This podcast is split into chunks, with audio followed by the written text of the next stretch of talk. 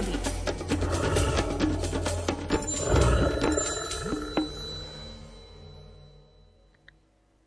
Keďže na Slovensku žije odhadom 600 až 800 jedincov medveďa hnedého, stretnutie s týmto kráľom lesa nemusí byť v pohoriach stredného, severného a východného Slovenska ničím výnimočným.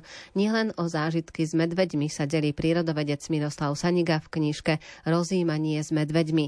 V nej je aj príbeh o tom, ako televízny štáb zdúbkal z placu. Jeho prvá časť odznela včera a ak chcete vedieť, ako to celé dopadlo, počúvajte interpretáciu interpretáciu príbehu v podaní Alfreda Svana. Chlapci ani len netušili, čo sa to tam nad nimi na svahu odohráva. Keď som sa odrazu pri nich zjavil ako duch, vyľakali sa.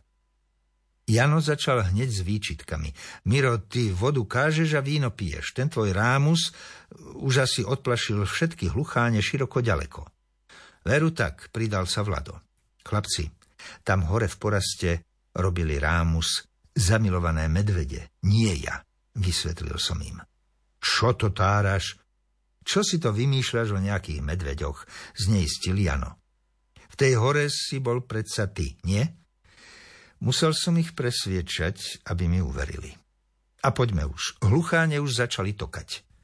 Jeden kohút sedí pekne pod cestou a čaká len na nás, súril som ich. Chlapci si nechceli pripustiť, že budú nakrúcať za asistencie medveďov. Keďže však režisér Imro delegoval veliteľskú právomoc na placi na mňa, chlapci, aj keď s obavami, predsa len poslúchli a nasledovali ma. Po zvážnici sme sa potichučky, ako zlodeji, zakrádali k nášmu hlucháňovi. Ako sme tak kráčali s vážnicou, odrazu si to povedľa nás strielia medvedí snúbenci. V šere mesačného svitu sa popri nás myhli siluety dvoch statných macov, bez toho, aby si nás troch vôbec všimli. Chlapci zdúpneli od hrôzy. Miro, to bol prízrak, alebo to boli naozaj tie dva medvede? Drkotal pomedzi zuby Vlado. Dnes to balíme, rozhodol Jano. Nenecháme sa predsa zožrať medveďom. V popise našej činnosti nie je práca v rizikovom prostredí. Tu, milý Miro, končí moja podriadenosť tak Imrovi, ako aj tebe. Chcel som chlapcov upokojiť, ale nedali mi príležitosť.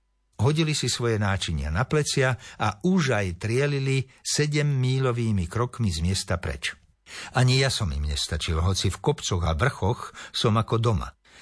Dostihol som ich až v aute, kde ich zo šoku už kriesil alkoholovou terapiou Imro. Za tú chvíľku, kým som došiel, mal každý v sebe už po pol deci rumu. Asi im to pomohlo, lebo chlapci po chvíľke prišli zasa k sebe, no na plac už odmietali ísť. Neposlúchli ani režiséra, ani mňa. V to ráno nebolo z filmovania nič. Na druhý deň som ich musel ubezpečiť, že pôjdeme na takú lokalitu, Tetrova hlucháňa, kde ich zaručenie nebudú mátať medvede. Aj keď mi veľmi neverili, našli odvahu a na novom tokanisku predsa len niečo natočili. Na našich početných spoločných putovaniach po prírode nočnou i dennou hodinou sa nám napokon bez újmy na zdraví podarilo nakrútiť niekoľko filmov a relácií o prekrásnej slovenskej prírode a jej najzaujímavejších obyvateľoch. Najviac ma však tešilo, že po týchto výletoch sa s chlapcov vytratil vrodený strach z lesných tvorov.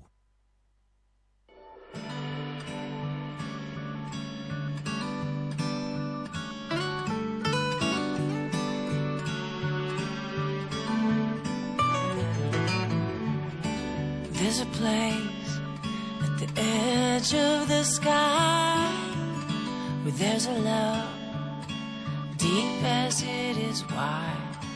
The weak are strong hungry or all fed. And there's a breeze from the angels flying overhead. Oh yeah.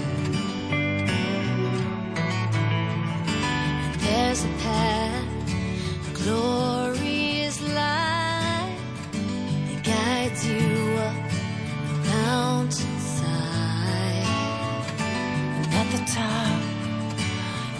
you could you'd cry. Cause you see pure love for the very first time.